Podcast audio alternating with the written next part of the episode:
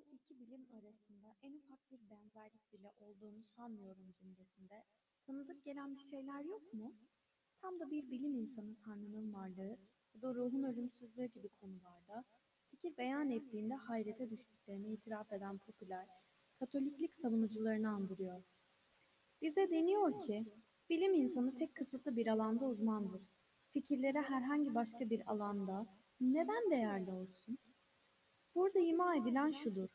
Teoloji, örneğin bir kimya kadar pozitif bir bilim, rahip de belli konularda vardığı sonuçlar kabul edilecek bir uzmandır. Swift aslında siyasetçi için de aynı iddiada bulunur. Ama siyasetçi, bilim insanının ister saf bilim insanı olsun, isterse sadece bir konuda araştırma yapıyor olsun, siyasette faydalı olmasına izin vermeyeceği için bir gömlek üstündür. Swift'in Gulliver'in gezilerinin üçüncü kısmını yazmamış olsaydı da, tıpkı Tolstoy ve Blake gibi doğadaki süreçleri inceleme fikrinden nefret ettiğini kitabın geri kalanından çıkarabilirdik. Hunilerde büyük hayranlık duyduğu akıl gözlemlenen, olgunlardan mantıki çıkarımlar yapma gücü anlamında akıl değildir. Swift hiçbir zaman tanımını vermese de akıl çoğu bağlamda ya sağduyu örneğin aşikar olanın kabullenilmesi, safsata ve soyutlamalardan uzak durulması ya da tutku ve batıl inanç yokluğu anlamına geliyor gibidir. Genel olarak bilmemiz gereken her şeyi zaten bildiğimizi ama bilgimizi hep yanlış kullandığımızı varsayar. Örneğin tıp işe yaramaz bir bilimdir. Çünkü daha doğal yaşasak hastalıklı olmazdı. Gel gelelim, Swift basit yaşamı savunan biri ya da bir soylu vahşi hayranı değildir. Uygarlıktan, uygarlık sanatından yanadır. Görgü, iyi sohbet ve hatta edebiyat ve tarih türünden bir öğrenimin de değerini görmekle kalmaz, tarım, denizcilik ve mimarinin öğrenilmesi gerektiğini ve geliştirilmesinin yarar getireceğini de görür. Ama örtük hedefi durağan ve kayıtsız bir uygarlıktır. Kendi zamanının dünyasının biraz daha temiz, biraz daha aklı başında, radikal değişimlerden arınmış ve bilinemeyene bulaşmayan halidir. Kabullenilmiş safsatalardan böylesine özgürleşmiş birinden beklenmeyecek kadar çok saygı duyar geçmişe. Özellikle de klasik dönem ve modern insanın son yüzyılda hızla yozlaştığına inanır. İstendiğinde ölülerin ruhunu çağırmanın mümkün olduğu büyücüler adasında, büyük bir oda içinde Roma senatosunu, tam karşısındaki odada da günümüzün bir meclisini göstermesini valiler rica etti. İlki kahramanlardan ve yarı tanrılardan oluşan bir meclisti. Diğer ise hilebazlar, yan kesiciler, haydutlar ve kabadayılar sürüsüydü. Aslında Swift, üçüncü kısmın bu bölümünü kayıtla tarihin doğruluğunu doğru, sorgulamak için kullanır. Ama Yunanlardan, Romalılardan bahsetmeye başladığı anda eleştirel ruhu onu terk eder. İmparatorluk Roma'sının yozlaşmışlığından elbette bahseder. Ama eski dünyanın liderlerine neredeyse körü körüne bir hayranlık duyar. Brutus'un görüntüsü karşısında derin bir saygıyla sarsıldım. O eksiksiz erdemini, o yüce gözü pekliğini, kararlı yapısını, gerçek vatan sevgisini, insanlığa karşı duyduğu o iyimserliği yüzünün her çizgisinden okuyabiliyordum. Brutus ile uzun uzadıya sohbet etme şerefine eriştim. Atası Junius, Sokrates, Epaminondas, Gentyato, Sir Thomas More ve kendisi sürekli haberlermiş. Dünyanın hiçbir çağı bu altılıya bir yedincisini ekleyemez. Bu altı insandan sadece birinin Hristiyan olduğu fark edilecektir. Bu önemli bir noktadır. Swift'in kötümserliğini, geçmişe saygısını, meraksızlığını ve insan bedeninden duyduğu dehşeti topladığımızda elde ettiğimiz sonuç gericiler arasında yaygın bir tutumdur. Yaşadığımız dünyanın esasen daha iyi bir hale getirilemeyeceğini ve bir tek öbür dünyanın önemli olduğunu iddia ederek adaletsiz bir toplum üzerine savunmak. Gel gelelim, Swift herhangi bir dini, inanca, en azından kelimenin olağan anlamında bir dini, inanca, sahip olduğuna dair hiçbir işaret vermez. Ölümden sonra yaşama ciddi ciddi inanıyormuş gibi görünmez. Ve Swift'in kafasındaki iyilik fikri cumhuriyetçilikle, özgürlük, mertlik, iyilik, iyilikseverlikle, esasen kamu menfaati anlamında, akıl, aşkıyla ve diğer pagan niteliklerle ilişkilidir. Bu bize, Swift'in ilerlemeye inanmayışı ve insanlığa karşı genel nefretiyle pek de uyumlu olmayan bir başka tarafı olduğunu hatırlatır. İlk olarak bazı anlar yapıcı, hatta ilericidir. Ara sıra tutarsız olmak Ütopya kitaplarında neredeyse bir canlılık işaretidir. Swift de Sırf hicim olması gereken bir pasaja bazen bir övgü sözlüğü iliştiriverir. Örneğin gençlerin eğitimiyle ilgili fikirlerini Lilliputlulara yükler ki onlar da bu konuda Hünümlerle hemen hemen aynı görüştedir. Ayrıca Lilliputluların Swift'in kendi ülkesinde görmek istediği türden sosyal ve adli kurumlara sahiptir. Örneğin yaşlılık ayrılığı vardır ve insanlar yayaları çiğnediğinde cezalandırıldığı gibi yasaya uygun davrandıklarında da ödüllendirilir. Bu pasajın ortasında Swift, hicim niyetini hatırlar ve ekler. Bu sözünü ettiğimle aşağıda sıralayacağım diğer yasalarla ilgili olarak şunu belirtmek isterim ki, dikkate aldığım sadece yasaların yazılı şekilleriydi. Yoksa insanın mayası bozuk, doğası gereği düştüğü o kepaze ahlaki bozuklukları kastetmiyorum. Lilliput aslında İngiltere'yi temsil etmesine rağmen yazarın bahsettiği yasaların benzeri İngiltere'de hiçbir zaman var olmamıştır. Swift'in yapıcı önerilerde bulunma dürtüsüne direnemediği açıktır. Ama Swift'in siyasi düşünceye en büyük katkısı getirdiği eleştiridir. Daha dar anlamda bugün totalitarizm dediğimiz şeye özellikle de üçüncü kısımda eleştirisidir. Aslında halkın hoşnutsuzluğunu savaş histerisine dönüştürerek etkisizleştirmek üzere tasarlanmış, farklı düşünenlere yönelik cadı avları ve vatana ihanet davalarıyla dolu ajan kaynayan polis devleti konusunda olağanüstü öngörüsüdür. Ayrıca şunu da unutmamak gerekir ki, kentin zamanının zayıf hükümetlere ona canlı örnekler oluşturmadığından, Swift burada çok küçük bir parçadan yola çıkarak hükme varmaktadır. Örneğin, Gülliver'e devlete karşı çevrilerek dolapları ve entrikaları bulup ortaya çıkarma talimatlarını dair uzunca bir yazı gösteren bir siyasi tasarımcılar okulu profesörü, insanların dışkılarını inceleyerek gizli düşüncelerini öğrenmenin mümkün olduğunu iddia eder.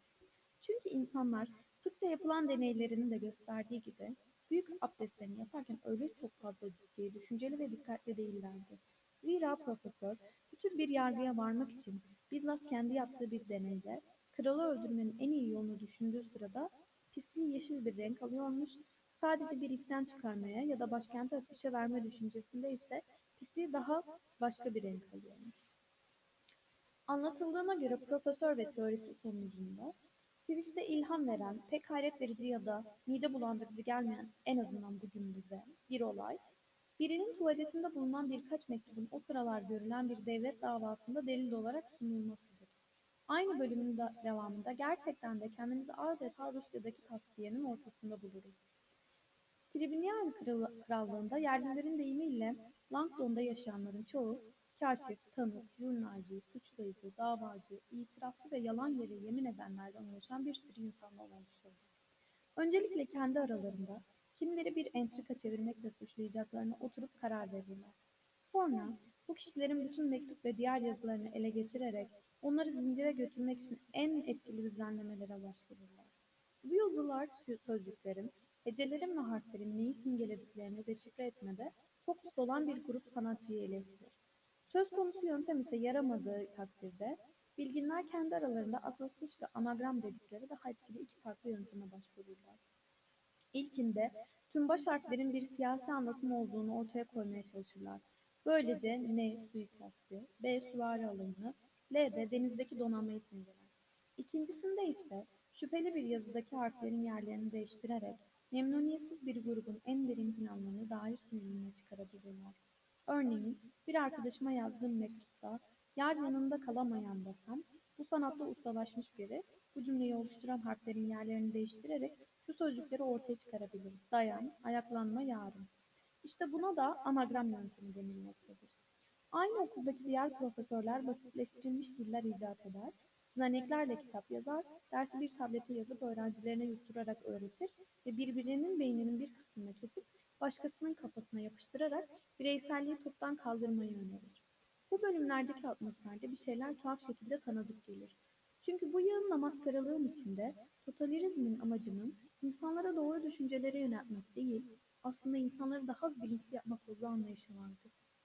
Yine genellikle bir Yahoo kabilesini yönetirken görülen liderle ve önce pis işleri yaparken daha sonra günah keçisine dönüşen, Gözde ile ilgili anlattıkları da bugünkü tabloda hiç sırıtmazdı.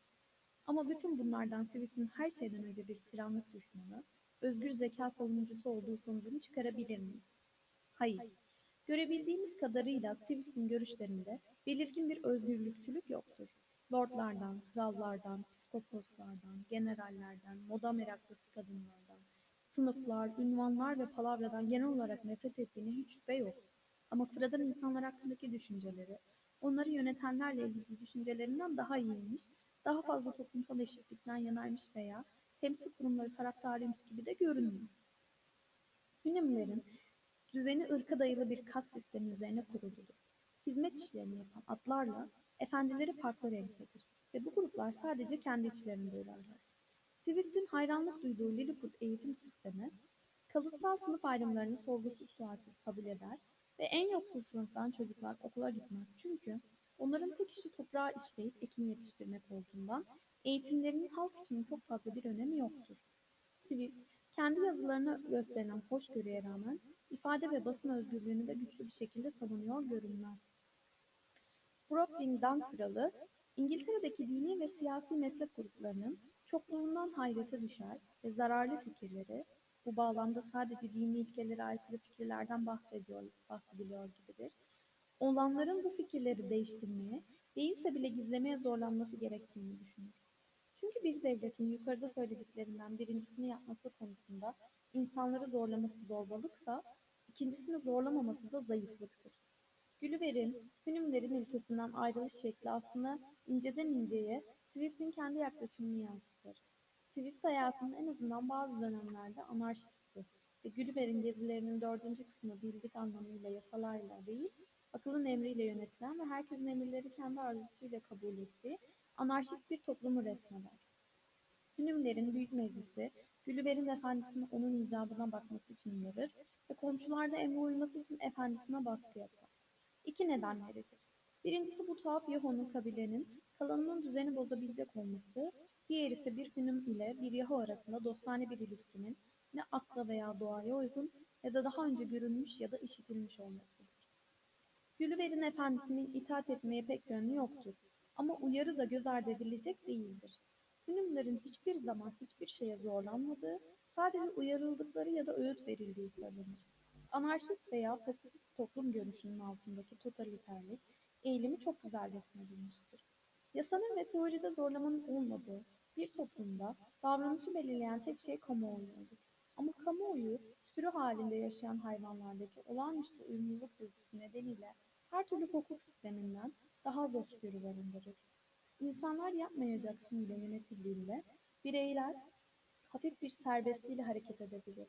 Sözlü sevgi ya da akılla yönetildiklerinde ise sürekli olarak diğerleri gibi düşünme ve hareket etme baskısı altındadırlar. Hünimlerin hemen her konuda hemfikir olduğu söylenirse, bugüne dek tartıştıkları tek konu Yahularda ne yapacakları olmuştur.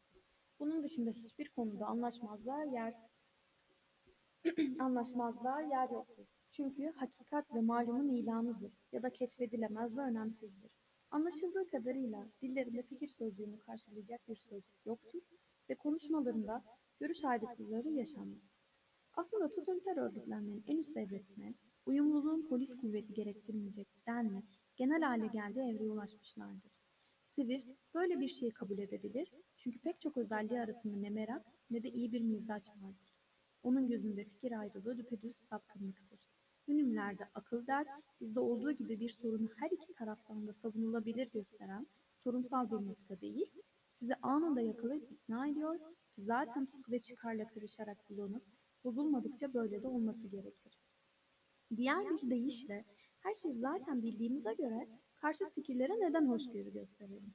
Özgürlüğün ve gelişimin uğramadığı totaliter hünün, toplumu bu düşüncenin doğal bir sonucudur. Swift'in bir asi ve put yıkıcı olduğunu düşünmek hata olmaz.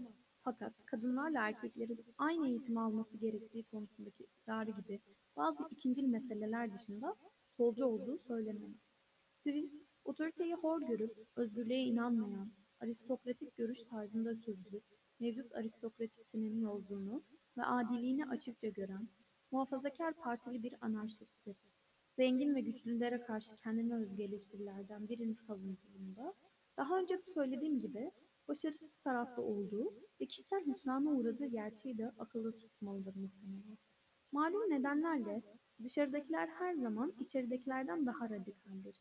Ama Swift'teki en temel şey, hayatın ustallaştırılmış, kötü kokulardan arındırılmış bir yorumunun değil, somut dünyadaki sıradan hayatın yaşamaya değer hale getirilebileceğine inanmaya başaramamasıdır.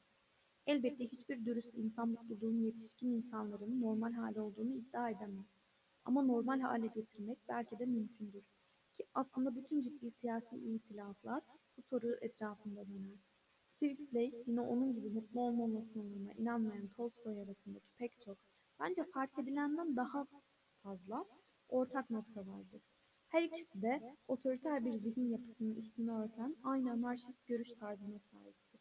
Bilime benzer bir düşmanlık duyar, muhaliflere eşit derecede tahammülsüzdür, ilginç bulmadığı herhangi bir sorunun önemini göremez, üstelik ikisi de her ne kadar Tolstoy bu noktaya daha sonra ve daha farklı bir yoldan gelmiş olsa da fiili yaşam sürecinden bir tür dehşet duyar.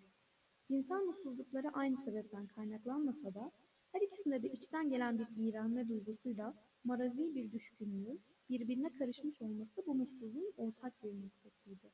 Tolstoy çok ileri yaşlara kadar tam tersini yaptıktan sonra cinsellikten tamamen uzak durmayı öğütleme noktasına gelen ıslah olmuş bir hovardaydı. Swift muhtemelen iktidarsızdı ve insan dışkısından abartılı bir korku duyuyordu. Ama aynı zamanda eserlerinden açıkça anlaşıldığı gibi aklı hep oradaydı. Böyleleri çoğu insanın payına düşen o azıcık mutluluğu bile yaşayamaz ve aşikar güdüler nedeniyle de dünyevi yaşamın iyileştirebileceğini kabul edemezdi. Meraksızlıkları ve dolayısıyla hoşgörüsüzlükleri aynı kökten gelir.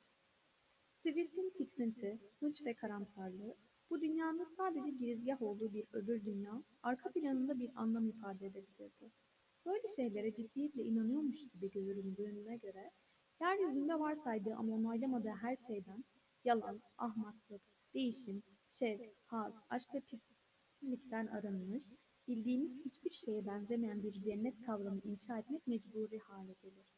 İdeal varlık olarak dışkısı mide bulandırmayan bir hayvanı atı seçer. Hünümler iç karartıcı yaratıklardır. Bu herkesce öylesine kabul görmüştür ki üzerinde mesai harcamaya değmez. Swift'in dehası onları inanılır yapabilir ama çok az da okulda hoşlanmamanın ötesinde herhangi bir his uyandırabilirler. Bunun sebebi ise hayvanların insanlara tercih edildiğini görmekten yaralanan kibir değildir. Çünkü Yaholarla Hünümler arasında insana en çok benzeyeni Hünümlerdir. Ayrıca Gülüver'in bir yandan Yaholardan korkup bir yandan kendisiyle aynı türden yaratıklar olduklarını ayırdığında olmasında mantıksal açıdan bir absürtlük vardır. Gülüver, Yahoları daha ilk gördüğünde kapılır bu korkuya. Hiçbir gezimde der. Böyle tuhaf bir hayvanla karşılaşmadığım gibi gördüklerimin hiçbirine karşı böylesine nedensiz bir tiksinme duyduğumu da anımsamıyorum. Ama Yaholar neyle kıyaslandıklarında iğrençtir. Hünümlerle değil, çünkü o sıra Gülüver henüz hünüm görmemiştir. Yaholar ancak kendisiyle, yani bir insanla karşılaştırıyor olabilir. Gel gelelim, daha sonra bize Yahoların insan olduğu söylenir ve Gülver için insan toplumu katlanılmaz hale gelir. Çünkü bütün insanlar Yahudur. O halde insanlıktan duyduğu tiksintiyi neden daha önce kavrayamamıştır? Aslında bize Yahoların insanlardan olağanüstü farklı ama yine de insanlarla aynı olduğu söylenir. Swift bu öfkeyle kendini aşmış, aynı ırktan olduğu yaratıklara bağırmaktadır. Olduğunuzdan daha da pistiniz. Bununla birlikte Yaholara fazla sempatik duymak da imkansızdır. Hünümleri itici kılan da Yaholara ezmeleri değildir. İtici olmalarının nedeni onları yöneten aklın aslında ölüm arzusu olmasıdır. Sevgiden, arkadaşlıktan, meraktan, korkudan, kederden ve öfke ve nefretten toplumlarındaki yeri Nazi Almanyası'ndaki Yahudilere denk düşen Yaholara yönelik duyguları dışında muaftırlar. Kendi erkek ya dişi taylarına karşı aşırı bir düşkünlükleri yok. Eğitimleri için gösterdikleri özende bütünüyle aklın yönel, yönlendirmesi altında. Dostluk ve iyimserliklere önem verirler ama bunlar da sadece belirli kimselere karşı duyulan bir şey olmayıp bütün ırk için evrenseldir. Aynı zamanda sohbete de değer verirler ama sohbetlerinde fikir ayrılığı yaşanmaz ve bunlar gereksiz hiçbir sözcüğün yer almadığı, her şeyin en az sayıda en anlamlı sözcüklerle ifade edildiği sohbetlerdir. Katı bir doğum kontrolü uygularlar. Her çift iki tane doğurduktan sonra eşleriyle bir daha beraber olmaz. Evlilikleri soy ıslahı ilkeleri temel alınarak büyüklükleri tarafından ayarlanır ve dillerinde cinsel aşkı ifade eden bir sözcük bulunmaz. Biri öldüğünde hiçbir keder hissetmeden yaşamlarına aynen devam ederler. Amaçlarının bir yandan fiziksel yaşamı sürdürüp bir yandan ceset gibi yaşamak olduğu anlaşıldı. Kendi deyişleriyle tam anlamıyla makul olmayan bir iki özellikleri olduğu doğrudur. Bu yüzdendir ki fiziksel güce, atletizme büyük değer verirler, ayrıca şiire gönül vermişlerdir. Ama bu istisnalar göründüğü kadar rastgele olmayabilir. Swift'in Hünümlerin fiziksel gücü üstünde durma nedeni muhtemelen nefret ettiği insan ırkının onları hiçbir zaman fethedemeyeceği açıklığa kavuşturmaktır.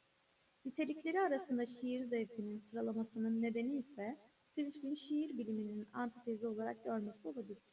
Swift'e göre bilim tüm uğraşlar içinde en işe yaramaz olanı.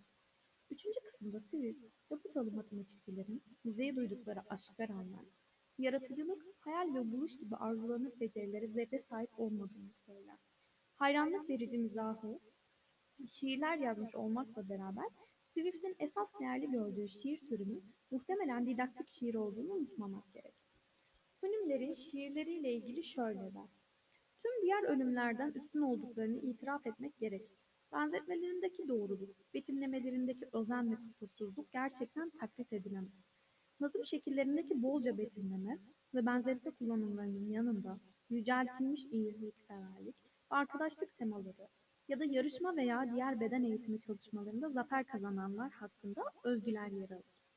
Heyhat, Hünümlerin şiirini değerlendirebileceğimiz bir örnek vermeye Swift'in dehası bile yetmez. Ama kulağa öyle geliyor ki Hünüm şiiri aklın ilkeleriyle çatışmayan, soğuk, muhtemelen kahramanlık üzerine beyitlerden oluşmaktadır. Mutluluğu tarif etmenin zorluğu herkesçe bilinir. Adil ve düzenli bir toplum tablosu ise nadiren aynı anda hem cazip hem de inandırıcı olabilir. Bununla birlikte beğenilen ütopyaların yaratıcılarının çoğu daha dolu dolu yaşanabilse hayatın nasıl olacağını göstermekle ilgilenir. Swift, hayatın reddinden yanıdır ve buna gösterdiği gerekçe aklın içgüdülere karşı gelmekten ibaret olduğu iddiasıdır. Bir tarihi olmayan hünümler, nesillerdir ihtiyatla yaşayarak, nüfuslarını hiç değişmeden koruyarak, tüm tutkulardan kaçınarak, hiç hastalık çekmeden, ölümü duygusuzca karşılayarak, çocuklarını aynı ilkeler doğrultusunda eğiterek yaşamlarını sürdürür. Peki bunlar niye? Aynı süreç sonsuza kadar devam etsin diye.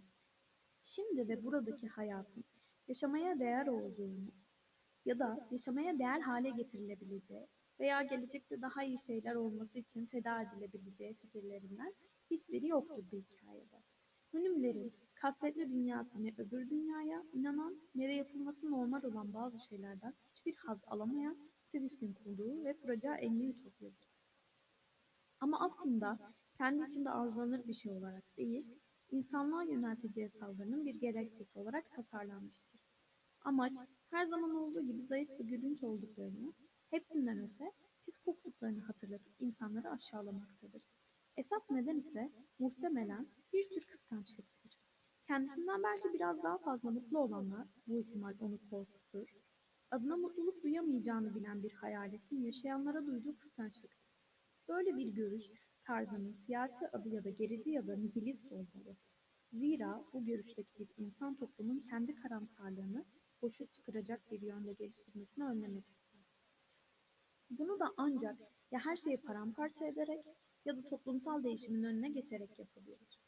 Sonunda Swift de her şeyi atom bombasından önce mümkün olan tek şekilde paramparça etti, yani çıldırdı.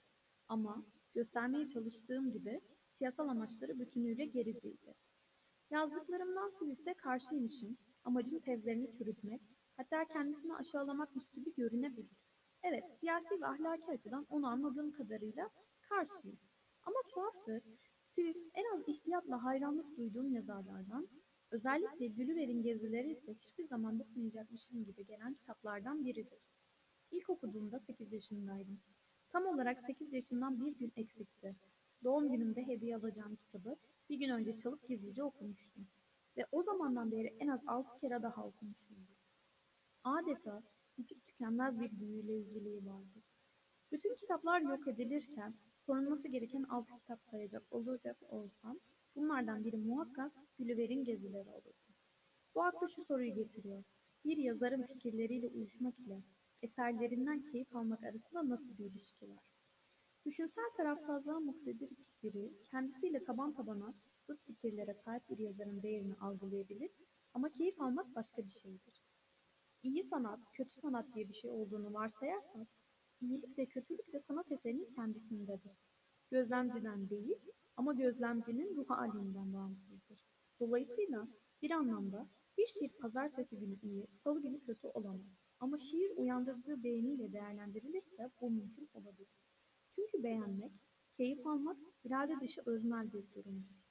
En eğitimli insan bile bilinçli yaşamının büyük bir bölümünde hiçbir estetik duygu hissetmez ve estetik duygular hissetme gücü de kolaylıkla tahrip olabilir. Korkmuş aç, dişi ağrıyan veya deniz tutmuş insan için Kral Lear'ın Peter, Pa- Peter Pan'den farkı kalmaz. Düşünsel anlamda daha iyi olduğunu biliyor olabilir. Ama bu sadece hatırladığı bir gerçektir. Tekrar normale dönene kadar Kral Lear'ın değerini hissetmez. Siyasi ya da ahlaki fikir ayrılıkları da estetik muhakemeyi korkunç şekilde bozabilir.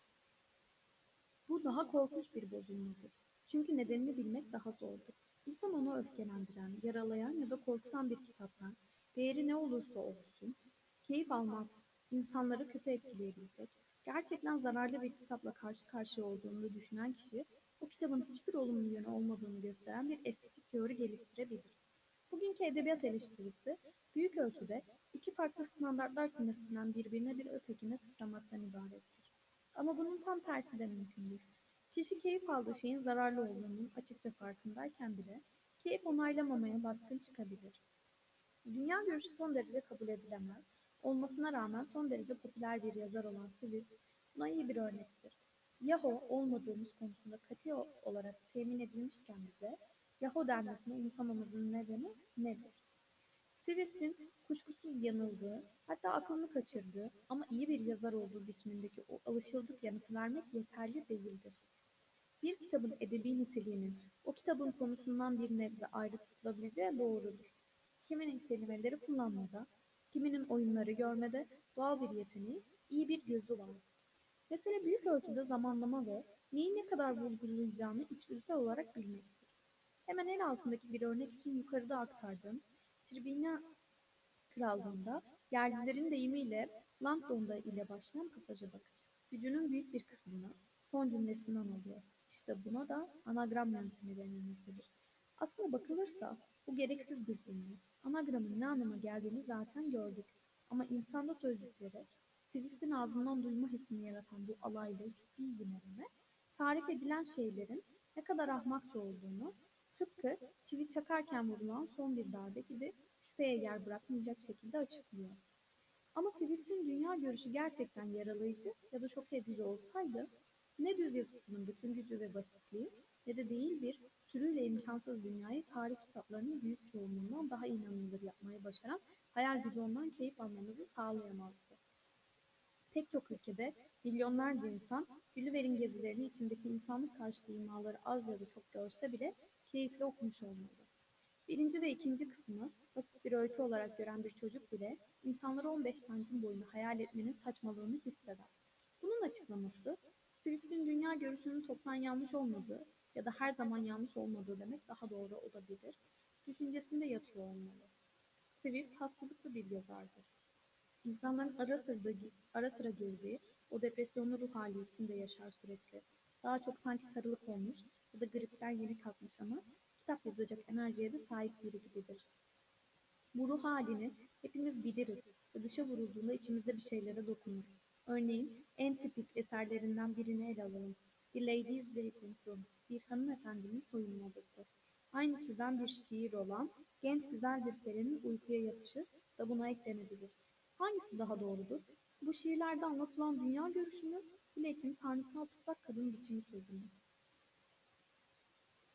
Blake'in hakikate daha yakın olduğunu şüphe yok. Ama yine de o aldatıcı kadın zarafeti balonunun bir kere olsun patladığını görmekten kim birazcık kazanmaz ki?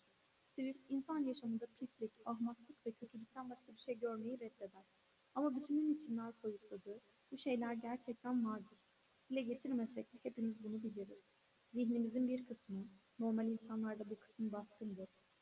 İnsanın asil bir hayvan, hayatın ise yaşamaya değer olduğuna inanır. Ama aynı zamanda bir de varoluşun dehşetiyle dona kalan, En azından arada sırada bir tür içbenlik var. Haz ve tiksinti en tuhaf şekillerde bağlantılıdır birbirleriyle. İnsan bedeni güzeldir.